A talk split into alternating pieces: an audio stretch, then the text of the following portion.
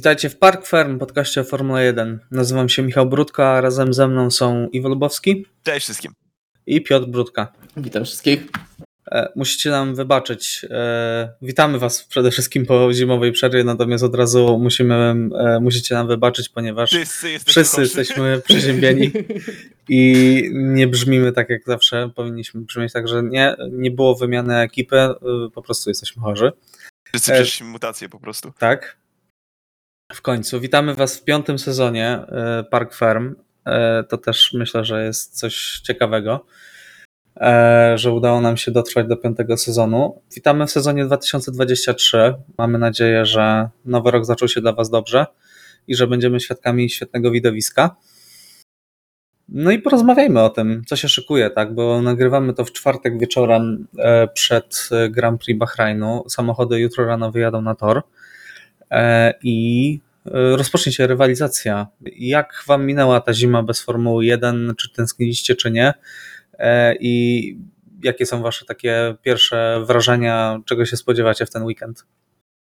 Znaczy, przede wszystkim dla mnie to był taki pierwszy sezon, e, przed którym nie miałem, można powiedzieć, aż takiego, aż takiego gigantycznego hypu. To może wynikać z faktu, że przez lata ostatnie napalaliśmy się na to, co się będzie zmieniało w 2022.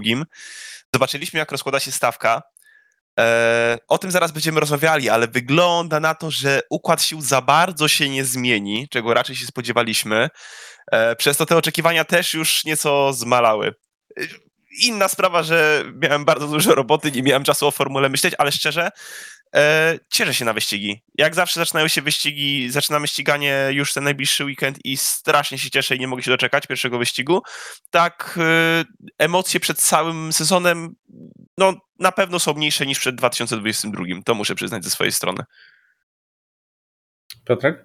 Tak, ja mam w sumie podobnie. Te emocje nie są jakieś e, strasznie duże przed e, tym sezonem. Myślę, że to też e, tak jak rozmawialiśmy, że wcześniej, że połowa, e, druga połowa zeszłego sezonu była strasznie e, pod dyktantem Red Bulla i to trochę nam wtedy zabiło rywalizację, plus e, no, nie mamy tej rewolucji technologicznej, nie mamy tych nowych e, zmian technicznych, tej całej rewolucji, która była w zeszłym roku, które, co przyznaję, że w zeszłym roku byłem niesamowicie podjarany nowym sezonem właśnie w szczególności po tym, jak te bolidy wyglądały, że w końcu po tylu latach te bolidy naprawdę można było z ręką na serce powiedzieć, że są naprawdę ładne.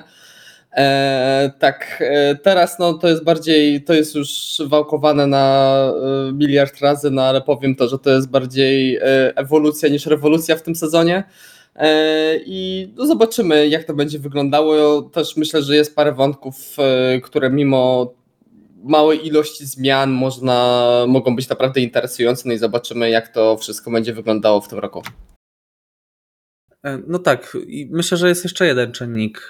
Sezon skończył się y, na sam koniec listopada. Zaraz potem mieliśmy mundial, także większość ludzi też y, myślała o, czym, o, czymś innym, tak. E, zaraz potem święta i na dobrą sprawę mam sam początek marca, tak? Dopiero co się marzec zaczął, a już jest Formuła 1. Rok temu ten sezon zaczynał się 20 marca, e, więc no byliśmy takie trzy tygodnie do przodu, dwa tygodnie, dwa, trzy tygodnie do przodu. E, i też było trochę więcej czasu, żeby za tą formą też zatęsknić, tak? Plus, sorry, że, że ci przerwę, wtedy mm. nie było transmisji telewizyjnej z testów. Tak, były prywatne testy. Były A, i, i prywatne sesje. Słynny, I słynny shakedown legendarny na, w Barcelonie, który też był, tam w ogóle nawet czasów nie było mierzonych oficjalnie. E, no tak, e, czasów oficjalnie nie było mierzonych, natomiast w tym roku już nawet Barcelony nie było w ogóle. Były tylko trzy dni testowe w Bahrajnie w zeszły weekend. No i na dobrą sprawę zaczynamy, tak? Nie było za dużo czasu na analizy. Jakieś analizy się pojawiły, natomiast też po trzech dniach no, mamy dużo mniej materiału niż kiedyś, jak były dwie sesje e, przydzielone tygodniem, tak? W Barcelonie, później były jeszcze trzy tygodnie do sezonu. Zespoły miały dużo więcej czasu na to, żeby się przygotować, wprowadzić poprawki, przeanalizować te dane. E, a tutaj e, no, na dobrą sprawę musieli planować pierwsze poprawki, jeżeli chcieli coś odsłonić już na samym wyścigu, e, to musieli planować jeszcze przed tymi testami. co też myślę, że trochę nam zabrało tego hypu przedsezonowego, bo zawsze było mówienie, no okej, okay, na testach pojawili, pokazali się ze świetnej strony, ale reszta mogła coś tam kryć i pewnie przywiezie zupełnie inne bolidy, tak? No mieliśmy Mercedesa, który przecież rok temu przywiózł dwa różne bolidy, tak? No nie, od wielu lat, tak przed cost capem, przed tymi ograniczeniami budżetowymi, to było w pewnym momencie się robiło normą, że Mercedes na testy właśnie przedsezonowe przywozi sobie dwa różne, dwie różne koncepcje swojego samochodu, także tutaj tego nie zrobili w tym roku, także można powiedzieć, że widzimy pierwszy już efekt tych ograniczeń budżetowych. Tak, y, ale też nawet inne zespoły. No, nie wiem, czy pamiętacie, był taki sezon, co Alfa Romeo była taka hypowana strasznie, tak, bo pamiętam, przywieźli bo dwie różne wersje bolidów. Mi, który mógł walczyć o podium. I każdy mógł walczyć o podium, podobno. Skończyło się na tym, że na podium nie stali, tak? No tak, także mm, tak minęła mniej więcej przerwa zimowa. Teraz wgryziemy się trochę w szczegóły. E, więcej informacji niż na samym rynku transferowym było na rynku transferowym, ale wśród szefów zespołów, tak? Rozmawialiśmy jeszcze pod koniec roku e, o zmianach Ferrari, o zmianie w Alfie, e, natomiast nie zdążyliśmy powiedzieć o jednej zmianie w Williamsie. I tutaj było spore zaskoczenie, prawda? James Walls E, został szefem. E, to był gość od Waltery i James, e, szef strategii Mercedesa, jedna z najważniejszych osób w Mercedesie w ogóle przez ostatnie 13 lat. No, postanowił, że no, ma dość słuchania rozkazów od innych i został sam szefem zespołu. Jak to, jak to skomentujecie? I w, ogólnie jak skomentujecie sytuację w Williamsie, bo jednak odejście Capito, odejście szefa działu aerodynamiki i w ogóle dyrektora technicznego, których nadal nie ma obsadzonych, E, no to nie świadczy chyba dobrze o Williamsie. Nie, po raz kolejny no, mamy taką sytuację w Williamsie, że no, od, od wielu lat to już, to już się przewija. Już wiele razy ten Williams miał y, wchodzić na lepszą, na lepszą ścieżkę. Mamy cały czas to samo na dobrą sprawę. Cały czas y, jest tam chaos organizacyjny, cały czas tam brakuje kompetentnych ludzi. Y, na dobrą sprawę od duetu E, od momentu, od sezonu 2019, e, gdzie wtedy już za kadencji powiedzmy Roberta Kubicy w tym zespole się działy straszne rzeczy, tam cały czas jest coś nie tak.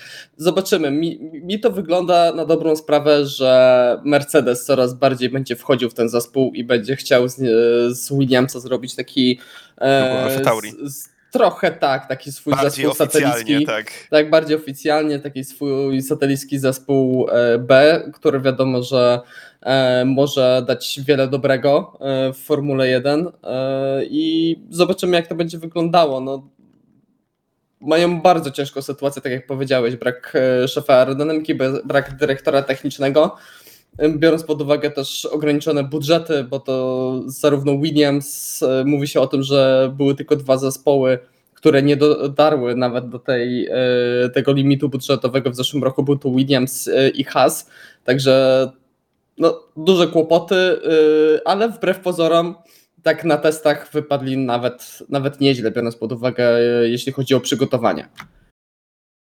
Znaczy niby tam nie było żadnych większych problemów, natomiast dzisiaj słuchałem też wypowiedź e, Mikołaja Sokoła, który był na miejscu i on akurat wskazywał, że no Williams będzie tą czerwoną latarią znowu.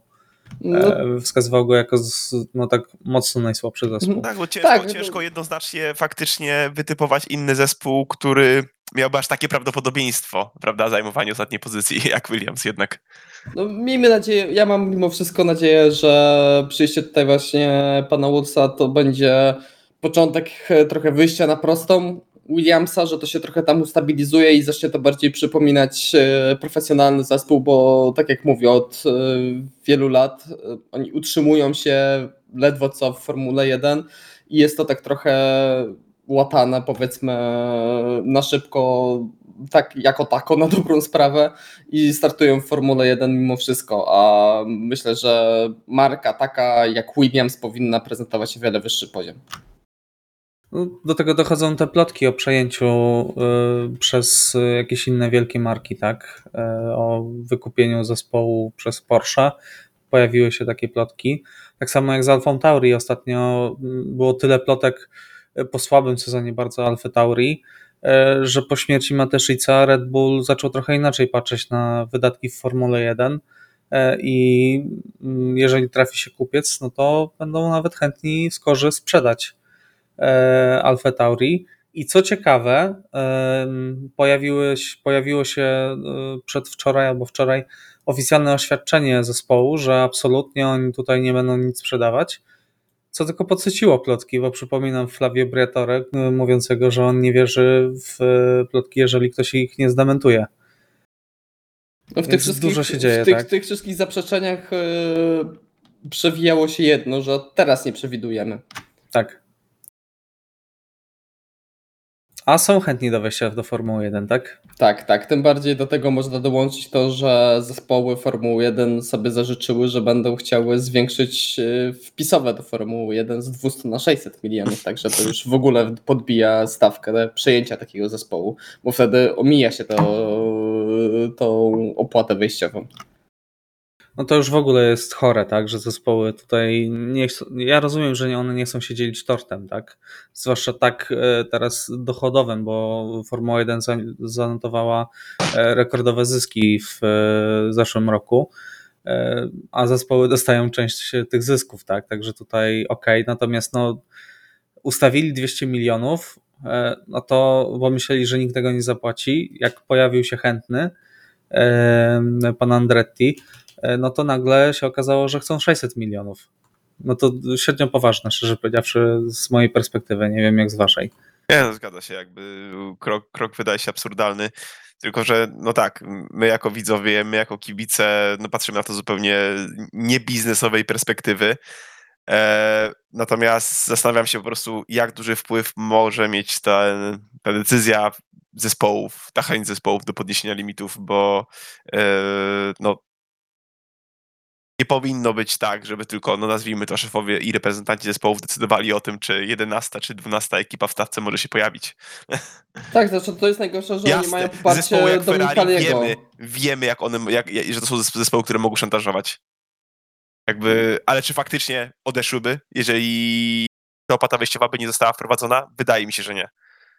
No właśnie tak na dobrą sprawę to w, w, tej przerwie zimowej jedno z głośniejszych spraw jakie były to właśnie było to przepychanka na linii FIA, które i nowy prezydent FIA właśnie Ben Sulajem, który chciał e, wejścia właśnie między nowych zespołów generalnie, a przede wszystkim Andretego i Cadillaca E, na zespoły Formuły 1 z panem Dominikalim na czele mówiły nie i właśnie wymyślały kolejne tutaj e, zmiany, tutaj kolejne jakieś warunki.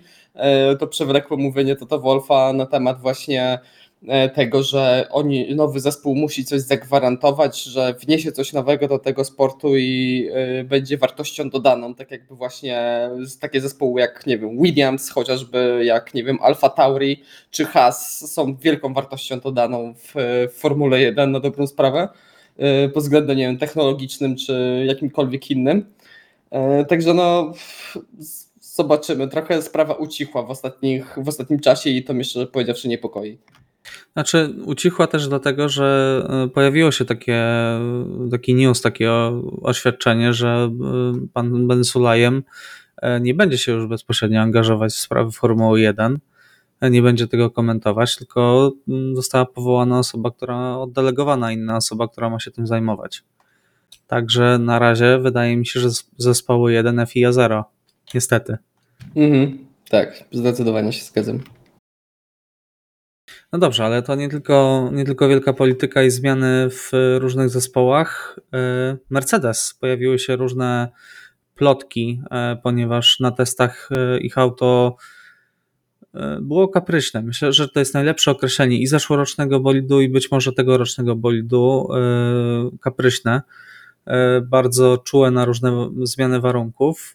Pojawiły się plotki, że Mercedes może od Baku zmienić w ogóle koncepcję bolidu i przygotować wersję B bolidu na ten rok, która byłaby podobna do koncepcji Red Bulla i Ferrari. E, jak sądzicie, czy, czy do tego dojdzie? I, I, tak z czysto kibicowskiego punktu widzenia, ja nie, ja nie mówię tutaj o jakichś zaawansowanych technikaliach, tak? E, jakby się to odbierali. E, bo ja szczerze powiedziawszy wolałbym, żeby Mercedes brnął w e, tą swoją ścieżkę, którą sami sobie wytyczyli. Nie dlatego, że przestali wygrywać. Byleby nie wygrywali. Nie, nie, nie. nie, chodzi mi o to, żeby bolidy po prostu, to, żeby utrzymało się to, co było w zeszłym roku piękne, tak, że każdy bolid był trochę inny, że Mercedes poszedł zupełnie inną drogą, Ferrari poszło swoją drogą, Red Bull poszedł swoją drogą i trochę zaczęliśmy widzieć, że zaczęli wszyscy równać do Red Bulla, z wiadomych względów, tak? Wygrali mistrzostwo i wiele wskazuje na to, że będą też najsilniejsi na początku tego sezonu. No i wszyscy równają do najlepszych, ale chciałbym, żeby te różnice pozostały, tak? Nie wiem, jak wy to odbieracie, czy, czy nie zwracacie może na to uwagi, mm. że ja trochę przewrażliwiony jestem. Znaczy przede wszystkim, przede wszystkim widzimy, jaki gigantyczny progres Mercedes poczynił w zeszłym sezonie, kiedy z tego samochodu, który na początku wydawał się kompletną taczką, prawda, walczący... No z Q1 no, nie wychodzili. Walczącym tak? w ogóle o jakieś punkty. Momentami e, bolid, który no, wygrał wyścig, e, regularnie e, lądował na podium. Bolid, który prawie zdobył drugie miejsce w konstruktorach. Także moim zdaniem też powinni kontynuować tę koncepcję. Pytanie, jak ta koncepcja sprawdzi się w dobie zmian technicznych tego sezonu, prawda? Czyli jakby zmian podłogowych e, i, i innych zmian, które dotyczą wszystkich w tym momencie. E, no bo wtedy z tym problemem musiał się uporać sam Mercedes. Jakby no, to była ich pięta Achillesowa zdecydowanie, jeżeli chodzi o proposing. Eee, ale widzimy, ile dokonali. Także no, te testy były nie były do końca jasne, ale umówmy się, prawda? Kiedy testy no, mówią nam wszystko o bolidzie i o sezonie, ale to trzeba przyznać, że Mercedes no, nie był jakiś taki specjalnie pewny. Znaczy to e, auto ma ogromny potencjał i tak. wszyscy o tym mówią, że on, on, jak pasują warunki, to to auto jest niesamowicie szybkie. Ale Tylko właśnie... problem polega na tym, że poradzili sobie niby z porpoisingiem, poradzili sobie z tym, że tracili tył bolidu, ale nagle zaczęło brakować e, przyczepności z przodu, co już jest dużo większym problemem. I właśnie o to chodzi. Zwalczyli porpoising, natomiast dużym problemem dalej zostało to, że ten samochód miał takie wąskie okno optymalnej pracy. Mhm. E, I, i, I mam nadzieję, że z tym uporają się jak najszybciej, bo tak, chcę, żeby Mercedes walczył regularnie o zwycięstwa razem z Ferrari, razem z Red Bullem i, I może coś się stanie, że jeszcze Astonem Martinem, dokładnie. Tak, ja się z wami zgadzam. też chciałbym, żeby y, zostali przy tej koncepcji, tak samo jak y, Ferrari by zostało przy swojej koncepcji, bo to tak jak powiedziałeś, Michał, mać y, w top 3 trzy różne koncepcje bolidu to jest naprawdę coś, czego w Formule 1 nie mieliśmy od dawien dawna i chciałbym, żeby to, żeby to po prostu zostało, żeby, bo te różnice pomiędzy tymi samochodami są widoczne, są naprawdę bardzo duże i myślę, że to też e, ma swój taki urok i chciałbym, żeby to zostało. Także trzymam e, kciuki za to, żeby jednak ta koncepcja e, bez sidepodów w Mercedesie się utrzymała i przeżyła i e, żeby Mercedes się tutaj nie zbliżył koncepcją i budową do Red Bulla. No dobrze, to mm, taka bardzo oczywista mm, wiadomość, też nowinka. Niestety się do tego przyzwyczailiśmy. Nie będzie Grand Prix Chin. Oh no. O tym, tak, dokładnie. Anyway. Znaczy ja mam, ja mam minimalny sentyment do tego Grand Prix, ponieważ od, od tego Grand Prix, od tysięcznego wyścigu, y, Grand Prix, czyli wypadało to akurat ten Grand Prix, zaczęliśmy nagrywać e, w 2019 roku. E, natomiast y, no, powstała dziura w kalendarzu, tak? Tak. Z punktu etycznego tak, no, będziemy w Arabii Saudyjskiej i Katarze, także pozdrawiam. Ja, no to, to już inny temat jeszcze, ale Grand Prix Chin, Grand Prix Chin to przede wszystkim tor, który ma bardzo ciekawą, y, jest bardzo ciekawa nitka. Jakby ja lubię tę nitkę. Czy jest mi szkoda, że, czy, czy żałuję, że nie będzie tam wyścigu? Niespecjalnie, ale, ale no cóż, znaczy, ja mam, pro, ja mam problem taki, że jest dziura w kalendarzu i mamy wyścig 2 y, kwietnia bodajże i 30 kwietnia, waka, cały waka, miesiąc waka, przerwy. Wakacje. Tak, wiesz, totalnie y, wyrwane y, środek miesiąca z kalendarza. Pojedziemy trzy wyścigi, będzie przerwa i z, z jednej strony ok, to może nie będzie tak źle, bo nie zobaczymy, trochę zatęsknimy za, tym, za tą formułą, natomiast z drugiej strony no, słabo tak. Jakiś No jeden po prostu, no jak się... można by było Dokładnie. tam wcisnąć, a jest parę naprawdę świetnych torów, które, No, które, ro- które, Rok chcielibyśmy zobaczyć. 2020 y, bardzo dokładnie pokazał, że można pojeździć na wielu torach, y, na których Tak. zazwyczaj Formuła A 1 czas nie jeździ. Tak? a, a, a od momentu, kiedy zapowiedzieli brak Grand Prix Chin, no już trochę czasu minęło i... No, Portugalia. Hello. No tak, Portugalia, dokładnie. To też była jedna z pierwszych myśli. No ale co zrobić? No, odpoczniemy, odpoczniemy znowu, zrobimy, A, zrobimy a zespoły, zespoły pierwszej, takie. pierwszego, pierwszej części sezonu. Tak. E, A zespoły przygotują na pewno duże poprawki, bo będą mieli sporo czasu na przygotowanie. A tam nie, nie ma tam też tego, tej wymuszonej przerwy od pracy Nie. przypadkiem? E, Z tego co wiem, będzie wprowadzona w zimie też na jakiś czas. Także Mhm. nie wiem, kiedy zespoły będą teraz przygotowywać bolidy. I w ogóle tak rozmawiałem z Piotrkiem, e, jakiś czas temu rozmawialiśmy z Piotrkiem, że e, to, że sezo- sezon się tak wydłużył, jest tak dużo wyścigów, powoduje nie tylko to, że no można być trochę znużonym pod koniec, jeżeli nie ma niesamowitej walki, ale też to, że y, stawka się tak nie miesza, y, jeżeli no, ta przerwa między sezonami jest krótka. Bo zespoły po prostu nie mają czasu na diametralne przygotowanie zupełnie innego bolidu, y, bo jednak y, do tej pory, znaczy te 15, 10, 15 lat temu, sezon kończył się w połowie listopada, zaczynał się pod koniec marca, było 18 wyścigów, jeszcze mnóstwo przerw między tam, między nimi, tak? E, I jednak zespoły miały naprawdę sporo czasu na przygotowanie e, bolidu na następny rok, a teraz kończymy praktycznie w grudniu, zaczynamy na początku marca, w lutym już są testy, e, no i nie ma kiedy na dobrą sprawę, tak? Diametralnie zmienić, więc można tylko łatać, szykować jakieś tam różne specyfikacje w trakcie sezonu i my też trochę Duże tracimy. zespoły, tak, duże zespoły będą w stanie sobie jeszcze z tym jakoś poradzić. Mniejsze. Mhm. Plus też mi się wydaje, że nawet nie tyle to, że. Bo też. e, t- e, Też teraz ten regulamin techniczny jest o wiele bardziej powiedzmy załatany i, Mhm. i nie pozwala na taką dużą swobodę mimo wszystko. E, Ale też mi się wydaje, że też wpływ na to, co mówisz, widzimy w tym, że zespoły teraz o wiele częściej odpuszczają już sezony w trakcie.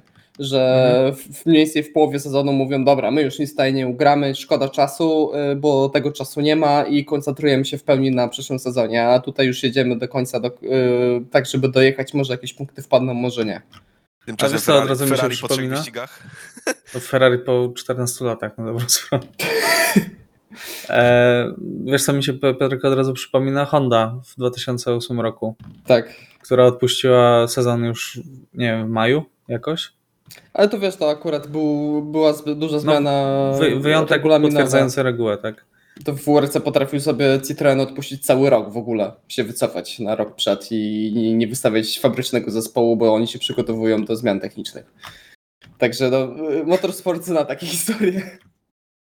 No dobrze, zostawiamy e, może kropkę w tym momencie e, i porozmawiajmy o prezentacjach bolidów. Wiem, że e, nie śledziliśmy tego jakoś strasznie na bieżąco. Wypraszam sobie. Okej, no to słuchamy, Piotrek. A przede wszystkim w kolorach. Cieszcie się, Która miał- Ci się najbardziej podobała prezentacja, która najmniej i dlaczego większość była bardzo słaba? Ja tylko szybko powiem, bo ja pamiętam prezentacja Alpha Tauri, długo zapowiadana, trwająca minutę i 30 sekund na YouTubie.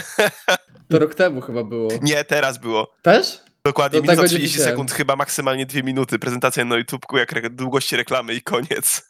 A to mi się podoba. No, szczerze powiedziawszy, to mi, takie reprezentacje mi się podobają, bo e, zacznę od tego, co mi się nie Był podobało. pokaz mody rok temu w Alfie Tauri, przepraszam. Tak, rok No. temu był pokaz mody w Alpha Tauri, czy dwa lata, to był dwa lata temu, bo jak wtedy, pier, to A był może? sezon, w którym pierwszy raz Alpha Tauri wchodziła e, w ogóle do Formuły 1. A może? Pamiętam, bo to oglądałem e, i to było tragiczne, to było straszne. No cringe A w straszny, tym- no. w tym Musimy roku- ocenić wygląd bolidów przede W wszystkim, to tym jest najważniejsze. roku najgorszą prezentacją była prezentacja Red Bulla.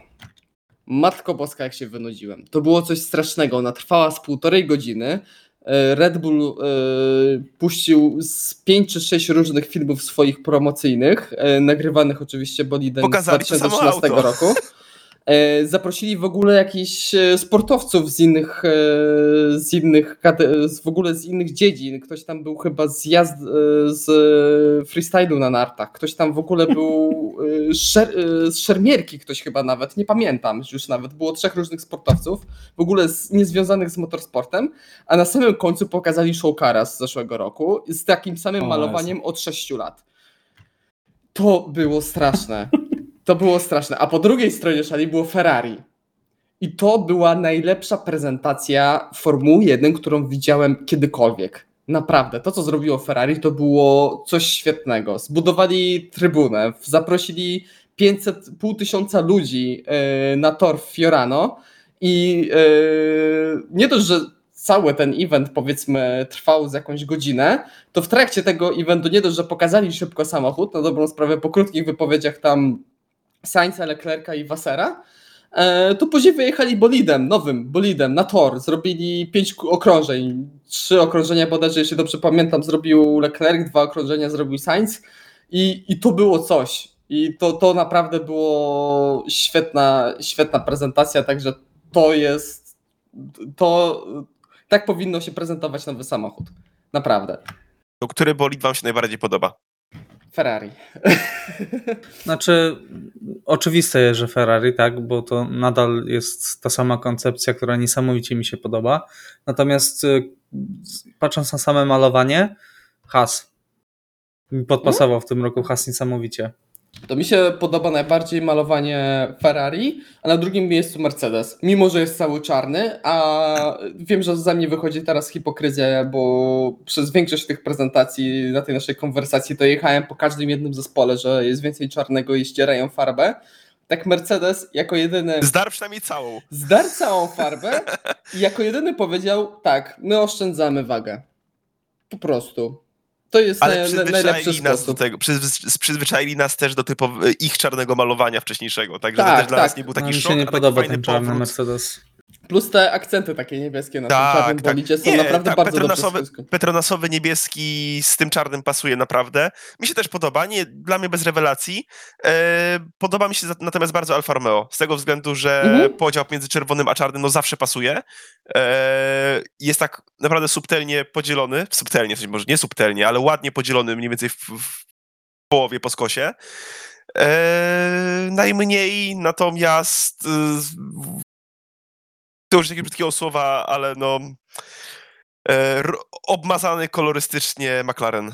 Mhm. No, McLaren jest tak fatalny i Jezu, jak sobie przypomnę ich boli z 2020. Bo Red, Bull, Red Bulla w ogóle nie traktuje. Red Bull to jest samo auto od nie, to, to, w ogóle nie traktuje. Oni kompletnie nic nie zmieniają. Tak. Także to, to, to jest oddzielne, to jest męczenie tak, buły ale do McLaren, kwadratu. McLaren, kurczę, yy, jakby kolory googlowskie Papaya Orange niebieskie elementy jeszcze ala no golfowe. Z, za dużo się tam dzieje. E, za dużo się po prostu dzieje i jakby dominacja czarnego z tymi wszystkimi kolorami. Jednak mimo wszystko za dużo. Za znaczy, dużo. McLaren wbrew pozorom na torze wygląda ok. Nie wygląda tak źle. Moim zdaniem. Na prezentacji wyglądał strasznie. Tutaj wygląda na torze, no jak oglądałem go na testach, to wyglądał nawet, nawet spoko. Williams jest trochę słaby, moim zdaniem. Bezpieczny. Taki bezpieczny. bezpieczny. Mi najbardziej nie pasują logotypy Orlenu na Alfa Tauri. To czerwone tam tak kompletnie nie pasuje. Nie rozumiem, czemu Orlen nie poszedł e, w swoje tak niebieskie jak logotypy. Jak w Williamsie, dokładnie. W Williamsie mieli niebieskie logotypy i, i wszystko było ok. A tutaj nie wiem, kompletnie. Może dlatego, że Borsu ma być szybszy troszeczkę, więc jakby ja rozumiem czerwień. To powinny być e, jeszcze na środku dwa białe paski, tak? Tak. Red Bulla nie oceniamy. Has jest uważam bezpieczny, jakby zmiana na plus, tak czy inaczej, względem poprzedniego sezonu. Aston Martin, kolorystyka zawsze pasująca, nie ma mm -hmm. wiele zmian, jakby no uważam, ładne, że bezpiecznie i ładnie. E, Alpin jest brzydkie. Alpin podoba mi się kolorystyka na pierwsze dwa wyścigi, jak zawsze. To minie. To Róż mi się bardzo podoba. Klasyczny, klasyczna kolorystyka średnio. To Bardzo. mi, y, ja na odwrót mam, że ten różowy mi jakoś strasznie nie podchodzi, a ta kolorystyka powiedzmy klasyczna na resztę sezonu niebieska jest taka średnia, nie wiem, no znowu też kolejny zespół, który oszczędza wagę, który zdziera tę farbę i to średnio się komponuje akurat z niebieskim. Ja strasznie tęsknię za sezonem 2020, gdzie ten bolid był cały niebieski i wtedy się prezentował bosko. To było jedno Ja z tęsknię, lepszych za, malowań. ja tęsknię za żółtymi samochodami To też. Renault po prostu. Jakby Mhm. uważam, że kolorystyki Renault 18, 19 były, były super. 2010. Też miałem to powiedzieć. Ja czuję, że jeszcze nie dostatecznie pojechałem po McLarenie. Tak- Także muszę też siebie wyrzucić. Jak można zawalić po prostu? Miałem już użyć innego określenia. E. Jak można zawalić tak piękne malowanie? Przypomnijcie sobie McLarena sprzed dwóch, trzech lat. Jak zaczęli z papają, tak? Tak. kurczę, jakie to było fajne, jakie to było ładne. To malowanie na Monako jeszcze specjalne. To było prześliczne. A tutaj, nie wiem, tutaj wrzucamy po prostu 70 sponsorów. Chyba żaden bolid nie jest tak oblepiony sponsorami jak McLaren. Znaczy dobrze dla nich, fajnie, że mają dużo No, sponsorów, bo porównując okej, do tego, no. jak mieli, nie wiem, w 2016-17, ten pierwszy rok z Papają, jak jeszcze Alonso tam jeździł, to przecież tam był goły ten bolid, nic nie było. No dobrze, ale są granice też estetyczne, Nie no, jak już tak, rozmawiamy tak. o estetyce, tak? A tu mamy po prostu jakieś e, velo i chroma i jeszcze te obręcze e, w kolorze chroma, e, które niby ok na to, że wyglądają całkiem nieźle, ale tutaj e, na pokrywie silnika ten chrom jeszcze dołożony, tutaj e, DeWalt jeszcze jakieś, boże, za dużo tego, naprawdę. Powiem, chcesz, chcesz, chcesz, żeby pogor- chcesz, żebym pogorszył sytuację? No. Dzisiaj widziałem na Instagramie McLarena, że mają jakąś część na bolidzie, czy to na Instagramie, czy na TikToku, nie, nie pamiętam już dokładnie, e, część na bolidzie, która jest cyfrowa i Mhm, może zmieniać reklamę sponsora. Tak. E, A to już- pamiętam te pierwsze koncepty kół Tak, nowych, które tak, miały tak, pokazywać tak, rok miejsca temu. albo ewentualnie inne graficzki. Znaczy, McLaren już potwierdził, że to będzie na stałe. Y, Alpin testował to w zeszłym roku bodajże, ale nie zdecydował się, także. Ech, no, ja nie, ja jestem bardzo rozczarowany McLarenem, bo uważam, że to był top 3, jeżeli chodzi o estetykę jeszcze dwa lata temu, a teraz u, u mnie są na szarym końcu, naprawdę już Alpin lepiej wygląda. No, dobrze, czuję się lepiej teraz, możemy przejść dalej. Roastowaliśmy. Tak. E, nowości od FIA. E, jest trochę nowości, e, które FIA e, przygotowało i szykuje. E, będą nowe opony deszczowe, słuchajcie. W końcu. E, ale nie od początku sezonu. Po co? No oczywiście. W Australii może popadać, ale po co? Nie po co nowe opony? No w Bahrajnie padać nie będzie, no. Proszę. E, Okej, ulewa na jetach. tak. E, natomiast e, szykuje się od Grand Prix Emilii e, Romani, tak? Od toru Imola. Będą, co ciekawe, lepsze osiągi mają być. Uwaga. I jednocześnie mają generować mniejszy pióropusz wody. I co jeszcze jest najciekawsze, nie będą wymagały używania koców grzewczych w ogóle. To jest bardzo Mm, ciekawe. To jest bardzo ciekawe w kontekście też przyszłego roku. O, nie wiem, czy pamiętacie, ale nadal oficjalne plany są takie, że od przyszłego roku żegnamy koce grzewcze. Już w tym Póki roku miał. co, tak. Tak, Mm. w tym roku miały być już zmniejszona temperatura tych koców z 70 do 50 stopni. Wycofano się z tego. Tak, bo zespoły to zjechały niesamowicie. Tak, e, Hamilton mówił, że się przejechał konkretnie po tym. E, Mówił, że to jest po prostu proszenie się o wypadki. E, I myślę, że jednak na nie przejdzie. Natomiast drugą jeszcze bardzo ciekawą rzecz związaną z deszczem jest to, że y, pracują zespoły i FIA wydała na to zgodę i to nie jest w ogóle liczone zarówno w cost capa, jak i y, w czas w tunelu aerodynamicznym na stworzenie y, takich y, doczepianych na y, deszczowe sesje błotników, y, do, żeby ten pióropusz był mniejszy. Chlapacze w F1. Tak. No, do, tej pory, do tej pory jakby zauważyliśmy, że ściganie się na oponach, y, na fluetach było po prostu niemożliwe. Jakby kierowcy, kierowca, który nie był kierowcą pierwszym, no miał przerąbane kompletnie e, w warunkach takiego no, dosyć mocnego deszczu i po chwili przer- wyścig był przerywany, były czerwone flagi, e, przypomnijmy sobie Suzukę, przypomnijmy sobie start Monaco, e, więc ja jestem za cokolwiek, co sprawi, żeby kierowcy mogli się ścigać w końcu w deszczu. Tak, ja się w pełni zgadzam, tym bardziej, że w sumie cała y, też koncepcja tych prostu bolidów bezpieczeństwo, jakby jak to wpływa pozytywnie na bezpieczeństwo, jestem za. ta konstrukcja tych bolidów miała z tym pomóc, że ten pióropusz miał być mniejszy mimo wszystko, no ale widać to nie pomaga. Ale opony, E, były, opony i- były do kitu, nikt ich nie chciał testować. Tak, No, opony to jest były To opony są fatalne, tragiczne, tak. no, one się nie nadają do, do niczego. To są. Myślę, że tutaj nie ma co, co na ten temat dyskutować. One są tragiczne i dobrze, że będą nowe. Miejmy nadzieję, że te nowe w końcu zaczną coś działać, ale znając Pirelli, to ja nie mam dużej wiary w tym, szczerze powiedziawszy. E, Ale to w te, tak jak powiedziałeś, błotniki, bo w sumie nadal ta nowa część nie ma oficjalnej nazwy. Mhm. Ja jestem jak najbardziej za. Myślę, że jeśli to ograniczy właśnie ten e, pióropusz, ten e, spray cały z wody, to myślę, że będzie, będziemy mieli więcej wyścigów w pełnych deszczowych warunkach. Ja już Ja zapomniałem. się, ja się trochę obawiam e, tego, że te części będą latać po torze. Mm, Od Ale razu mam przed Loi- oczami po Loi- pierwsze Znaczy, wiesz, Williamsa, strony- a po drugie y, klejoną, klejoną Alfa Tauri taśmą. A, Michał, każdy element może latać. To e, nie wiem, czy oglądałeś klejonego na taśmę McLarena w trakcie tych testów. No tego akurat nie widziałem. Takiej ilości taśmy to ja nigdy nie widziałem na bolidzie. Nawet taczka. Mm, No, porównywalnie, porównywalnie, naprawdę. No dobrze, to po prostu czekamy, tak? Mhm. Zobaczymy, co zespoły wymyślą. Ja y, wszystko, co sprawi, że będzie można się ścigać na deszczu i nie będzie co i róż czerwonych Mhm. flag z czekaniem na y, intermediaty, będzie zmianą na lepsze. Bo nie oszukujmy się. Japonia była po prostu żartem.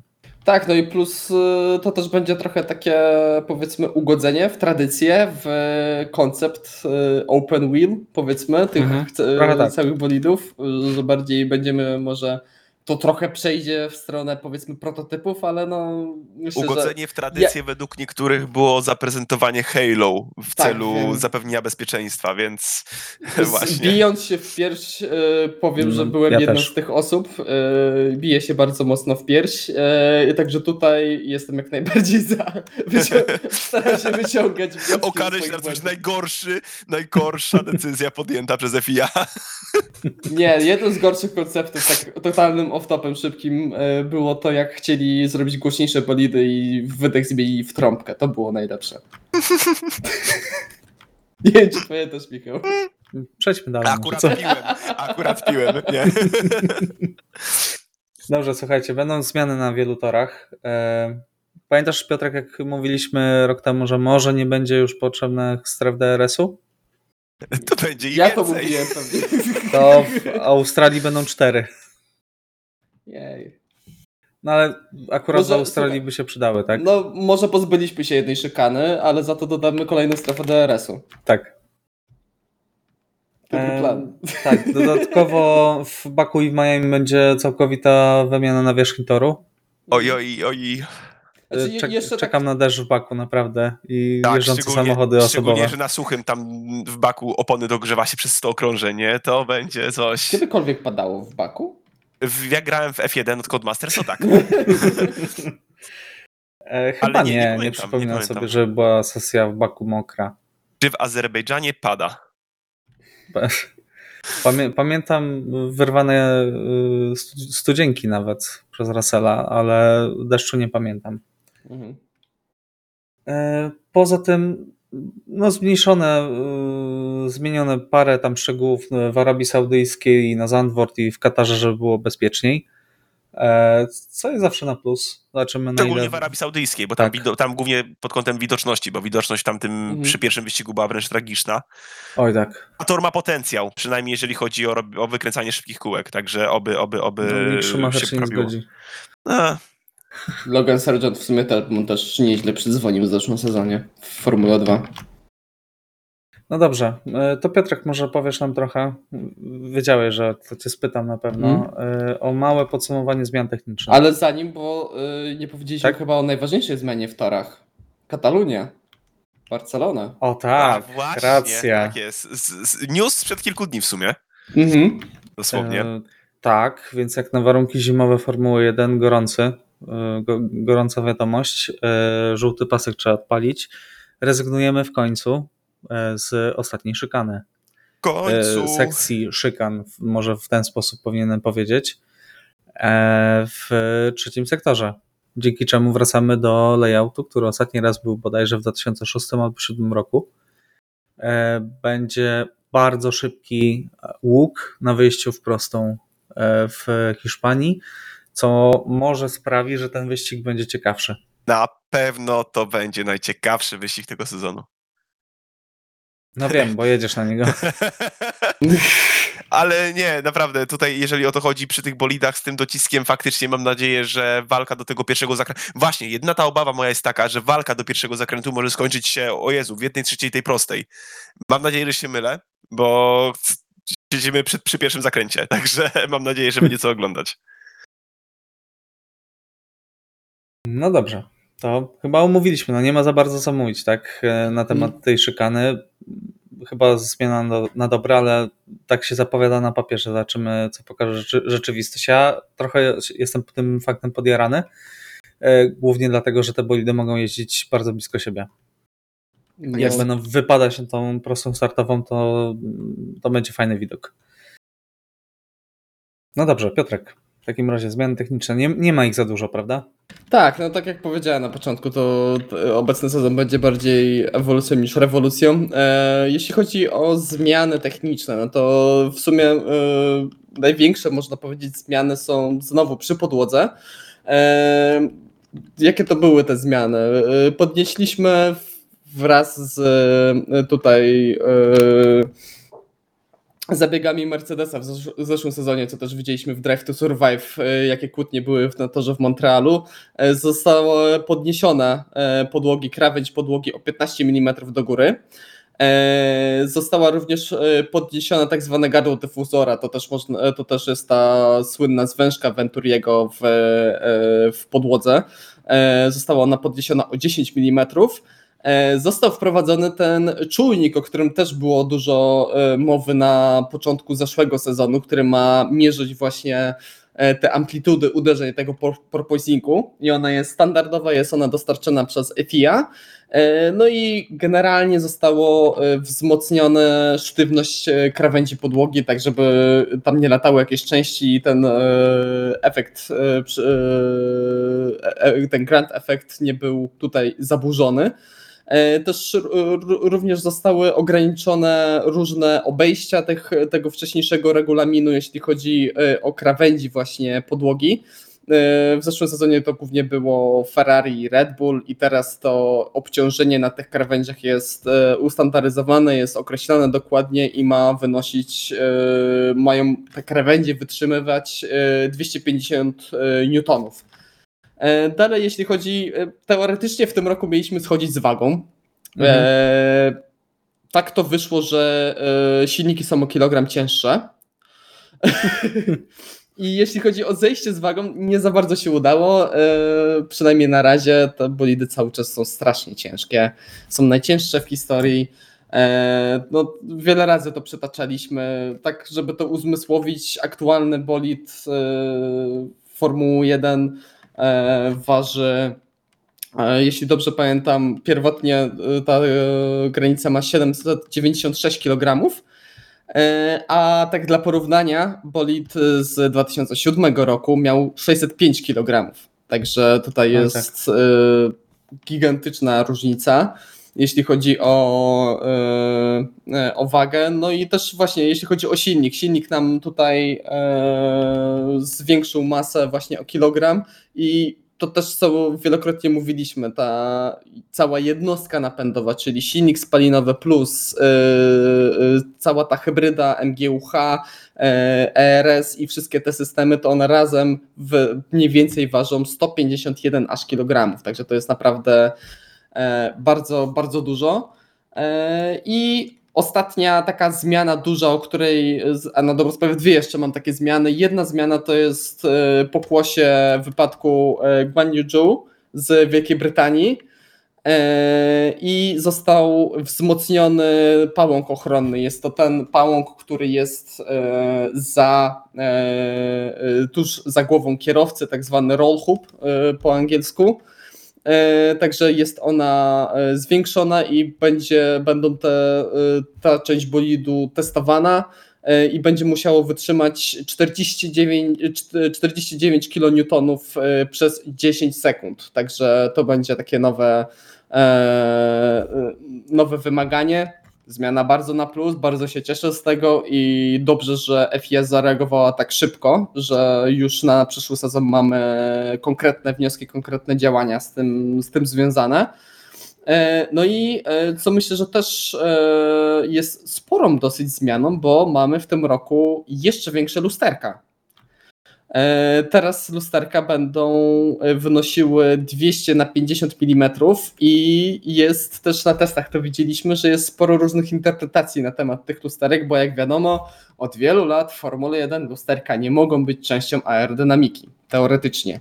Teoretycznie. E, teoretycznie. A jak są już zamontowane, w jaki sposób one są łączone z bolidem i tak dalej, no to już wiadomo, że e, na tym się, nad tym się inżynierowie głowią i tutaj wróż, e, chcą to wykorzystać w taki sposób, żeby e, żeby jak najbardziej korzystnie te lusterka wypadały w, właśnie w aspekcie aerodynamicznym. No i zobaczymy. Większe lusterka, dobrze, większa widoczność dla kierowców. Myślę, że to Alonso będzie czuł się na pewno bezpiecznie jadąc za Lansem Strollem.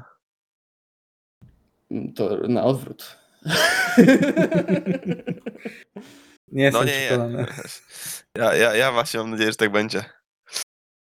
E, jeśli chodzi o takie zmiany techniczne, to myślę, że tyle mało było łatania e, regulaminu. To też trzeba przyznać, że mało było zabronionych rozwiązań z zeszłego sezonu. Największym takim e, zabronionym rozwiązaniem z zeszłego sezonu jest to tylne skrzydło Astona Martina z tym takim zaokrągleniem mhm, na końcu, tak. które miało właśnie przy, na torach o od takich wolnych, gdzie na to, że mamy dużo wolnych zakrętów, y, to właśnie w tam Aston Martin wykorzystywał to tylne skrzydło i było bardzo przybliżone do tego z sezonu 2021. To zostało tutaj y, zakazane. I tak już na końcu, naprawdę, naprawdę na koniec, silniki. Jeśli chodzi o silniki od tego sezonu, teoretycznie nie możemy rozwijać silników pod kątem czysto osiągowych szczerze powiedziawszy, muszę się w, wolnym, w wolnej chwili zagłębić, jak to jest zdefiniowane, bo to jest moim zdaniem tak na pierwszy rzut oka bardzo płynna kwestia, y, kiedy mówimy, jak rozwijamy silnik czysto, jeśli chodzi o osiągi, ale można cały czas rozwijać y, silniki pod kątem y, niezawodności. I to nie jest zabronione. I na dobrą sprawę, jaka, jaki będzie tego skutek, że i tak i tak te silniki będą zwiększały moc, bo tak na przykład czy to Ferrari, czy to Alpine, tutaj najwięcej się mówi o tych dwóch ekipach, e, że one pracują coraz więcej nad niezawodnością i dzięki temu, że te ich jednostki napędowe będą e, bardziej niezawodne, e, to będą, będą mogli korzystać z większej mocy. Także co za tym idzie, te osiągi będą wyższe.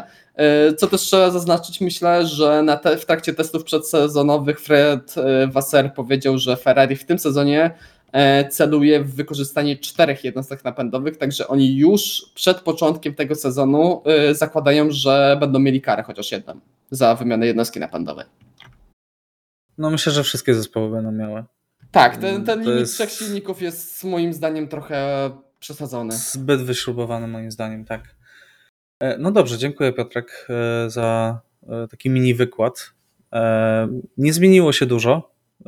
Co Wizualnie może... praktycznie nic. No myślę, że tak. osoba, która nie siedzi w technikaliach, no to, to tutaj za wiele się nie zmieniło i te bolidy wyglądają bardzo podobnie jak w zeszłym sezonie. Są lekkie zmiany, nie wiem, w przednich skrzydłach, trochę mhm. właśnie tak jak mówiłeś, te bolidy poszły z tymi sekcjami bocznymi, z sidepodami, wyglądem bliżej do Red Bulla, ale tutaj żadnych rewolucji y, nie ma. No dobrze, to porozmawiajmy dosłownie chwilkę o testach, e, żeby też nie przedłużać, e, a potem przejdziemy już bezpośrednio do naszych przewidywań. E, wracamy z typerem też na 2023 rok. Kto waszym zdaniem najlepiej wypadł i dlaczego Red Bull? Może zacznę tytułem wstępu. Red Bull wypadł na tyle dobrze, że Mikołaj Sokół dzisiaj powiedział fajną rzecz. Dla, dla nich to oni mogli jeden dzień testów pojeździć, bo sprawdzili, że wszystko działa i auto do garażu jest wszystko ok. Max Verstappen e, sprawiał wrażenie według wielu dziennikarzy na e, osobę tak pewną siebie, jak nigdy wcześniej. Przyznał się nawet do tego, że sobie trochę pofolgował i przytył 10 kilo, po czym musiał to rzucić przed początkiem sezonu i, i to zrobił. Dodatkowo, jak go zapytano, co chciałby poprawić w bolidzie, powiedział nic. Y, Powiem, Więc to jest na bardzo jasna deklaracja. Na shakedownie e, ich takim wewnętrznym zamkniętym e, założył się podobno z inżynierem zaraz po wyjeździe, że to, nie wiem dokładnie jaki to był tor, ale takie szybkie sekcje, że przejedzie z gazem w podłodze. E, inżynier nie chciał mu uwierzyć i przejechał to z gazem w podłodze, także także no wszystko wskazuje na to, że Max Verstappen jest zachwycony tym bolidem. On też mówił, że to jest e, najprawdopodobniej najlepszy bolid, jaki dostał ty, na tym etapie sezonu dotychczas. Eee, no, strasznie to brzmi. No. Co, a tak jeszcze nawiązując do technikali, e, Red Bull Racing e, tak sobie dobrze poradził z porpoisingiem, e, z tym odbijaniem, dobijaniem, że są w stanie e, obniżyć bolid o 10 mm niż ktokolwiek inny w stawce. Wow. To jest chore. to jest naprawdę chore, co oni robią. I mam nadzieję, że e, inne ekipy chociaż trochę się tutaj kamuflowały i będzie bliżej, bo. Oj, oj. No wyglądało to strasznie trochę. Ja nie chcę się łudzić, jeżeli chodzi o bliskość co do pierwszego miejsca, nawet, nawet szczerze mówiąc. Ja się, ja e, tak e, formą jakiegoś, e, powiedzmy, zapowiedziami, co może pójść, nie, że ktoś będzie mega dominował. Ja ostatni raz takie, taką myśl, że o Jezus Maria, oni to zdominują, było to, jak e, w zeszłym sezonie Mercedes wyskoczył z tą, nagle z tą koncepcją bez sidepodów. Mhm. I to dla mnie było takie, o Jezus Maria, oni z czymś takim wyskoczyli jako jedyni dobra, pozamiatane. No bo Tylko, już z Dasem tak było. Tak, dokładnie, z Dasem. To Das był wcześniej, no i koniec końców Das też im dał gigantyczną przewagę, także no. Mhm. Zapowiada się na początku sezonu, że Red Bull ma Ale poczekajmy. dużą przewagę, Tak. naprawdę. No to wygląda A na mieli to, mieć, mieli wyglądają mieć na problemy, prawda? Mieli mieć problemy przez y, nałożoną karę. No ale dopiero od Mm. października mieli te limity, tak? No. Oni od Ale- połowy sezonu na dobrą sprawę będą cierpieć, teoretycznie. E, To wszystko w Formule 1 wszystko jest odłożone w czasie. E, Tak samo e, taką największą rewelacją tych testów jest Aston Martin, który tempem wyścigowym miał zbliżony do Red Bulla. Na pojedynczym okrążeniu też był bardzo mocny e, i ogólnie wyglądał fantastycznie i też e, w każdym aspekcie praktycznie wyglądali na bardzo mocnych. E, I już jest ogromny hype na, e, na to, że Nando może mieć w końcu bolid, który pozwoli mu walczyć o podia. No i jedyne, czego im brakuje, to w tym momencie e, no, drugiego kierowcy, tak, który jest e, w pełni sprawny. E, Bolan Stroll miał wypadek e, na rowerze i miał e, nawet mały zabieg, tak.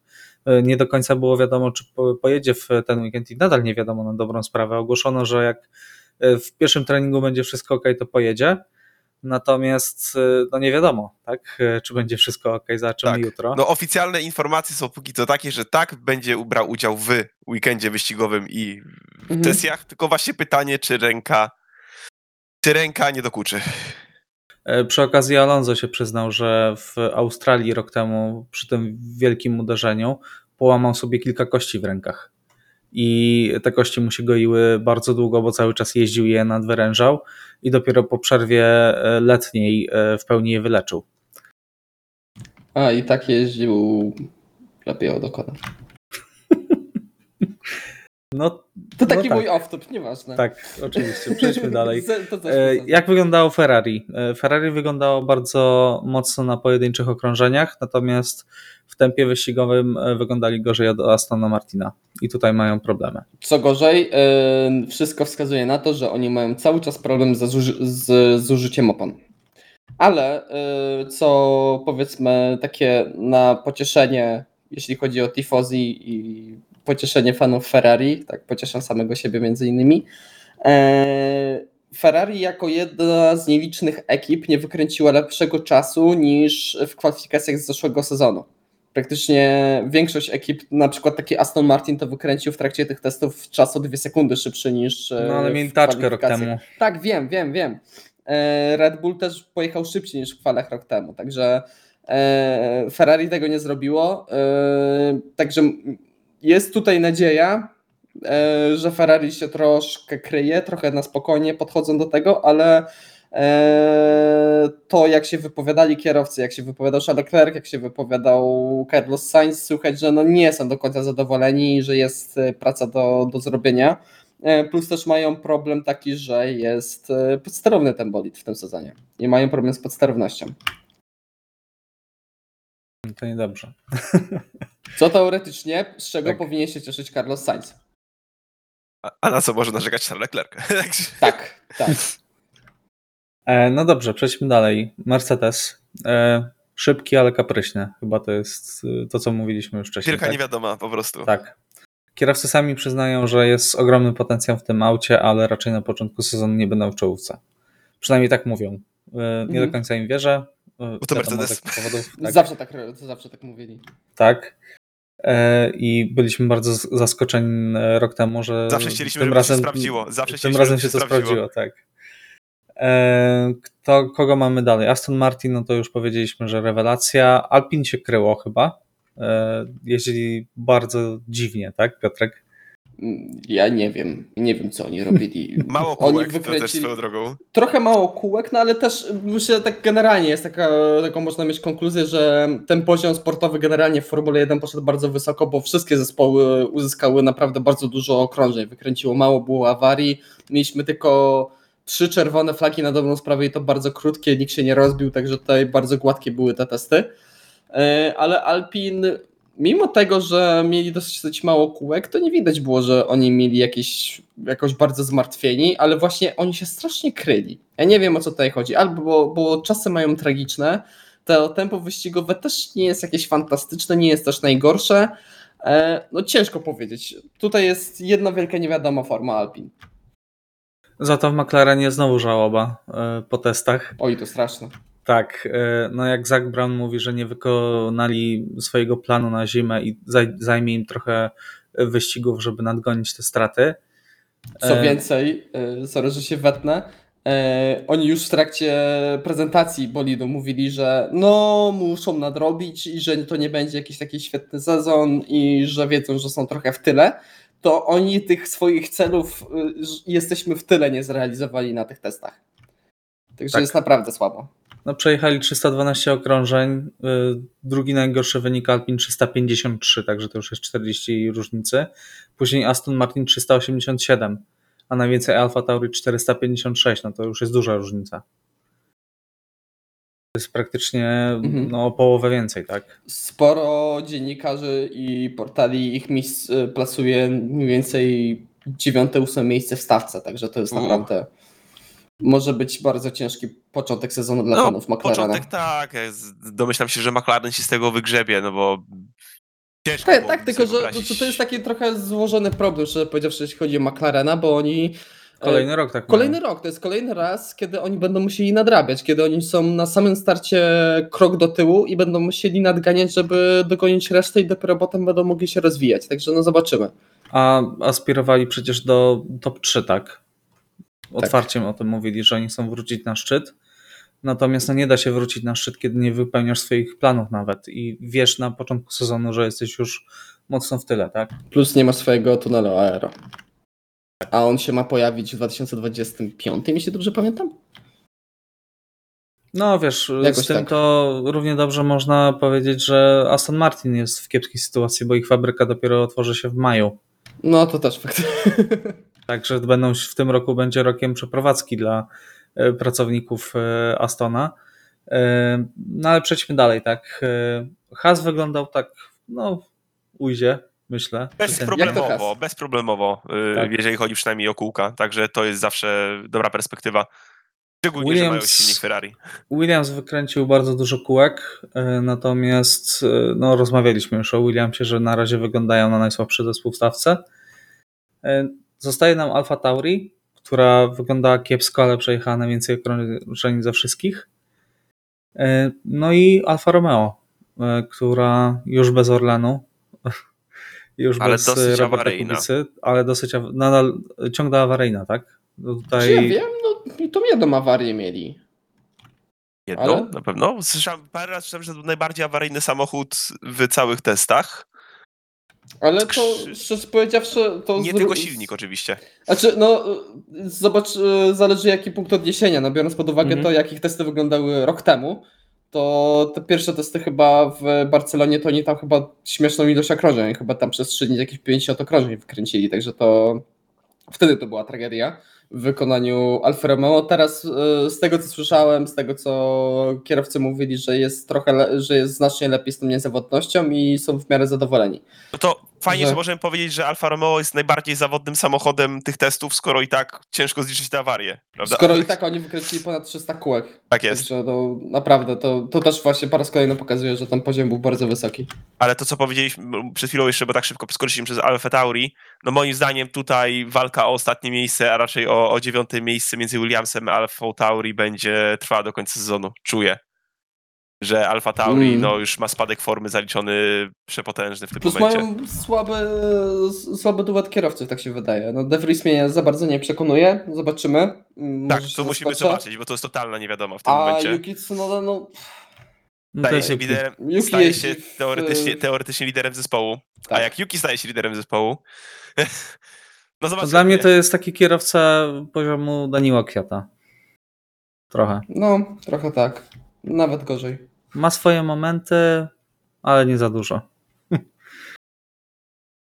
No dobrze. Ale nie zabija innych, chyba że swoich kolegów zespołowych. No dobrze. E, To przejdźmy może już do przewidywań e, na nowy sezon. E, Zacznijmy od tych przewidywań na cały sezon.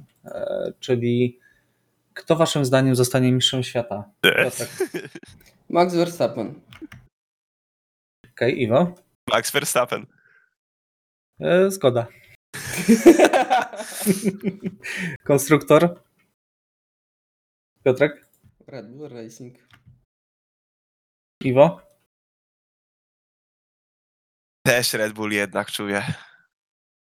Okej. E, No ja w tym roku się nie bawię w fanboya Ferrari, więc Red Bull Racing. Znaczy powiem tak, ja chciałem postawić na Ferrari, tylko myślę, że je- jeżeli Aston będzie mocny, jeżeli Mercedes już jest, powiedzmy, zacznie z miejsca mniej więcej, w którym skończył sezon rok wcześniej, to za dużo punktów Ferrari zostanie ukradzione. A Perez myślę, że aż tak nie będzie odstawał od Verstappena. Ale byłaby jakaś tam szansa, ale no nie, nie, nie, jeszcze nie. Dobrze. Iwo, kto najwięcej wyścigów wygra? Max Verstappen. E, Tak by to wyglądało, gdybyśmy nagrywali ten podcast 20 lat temu. Michał Schumacher, Michał Schumacher. Tak. E, Albo Piotrek? 12 lat temu. E, Max Verstappen, tak. No, pełna zgoda. E, Najwięcej kwalifikacji moim zdaniem Leclerc. Tak, też się zgadzam, Charles Leclerc. Okej.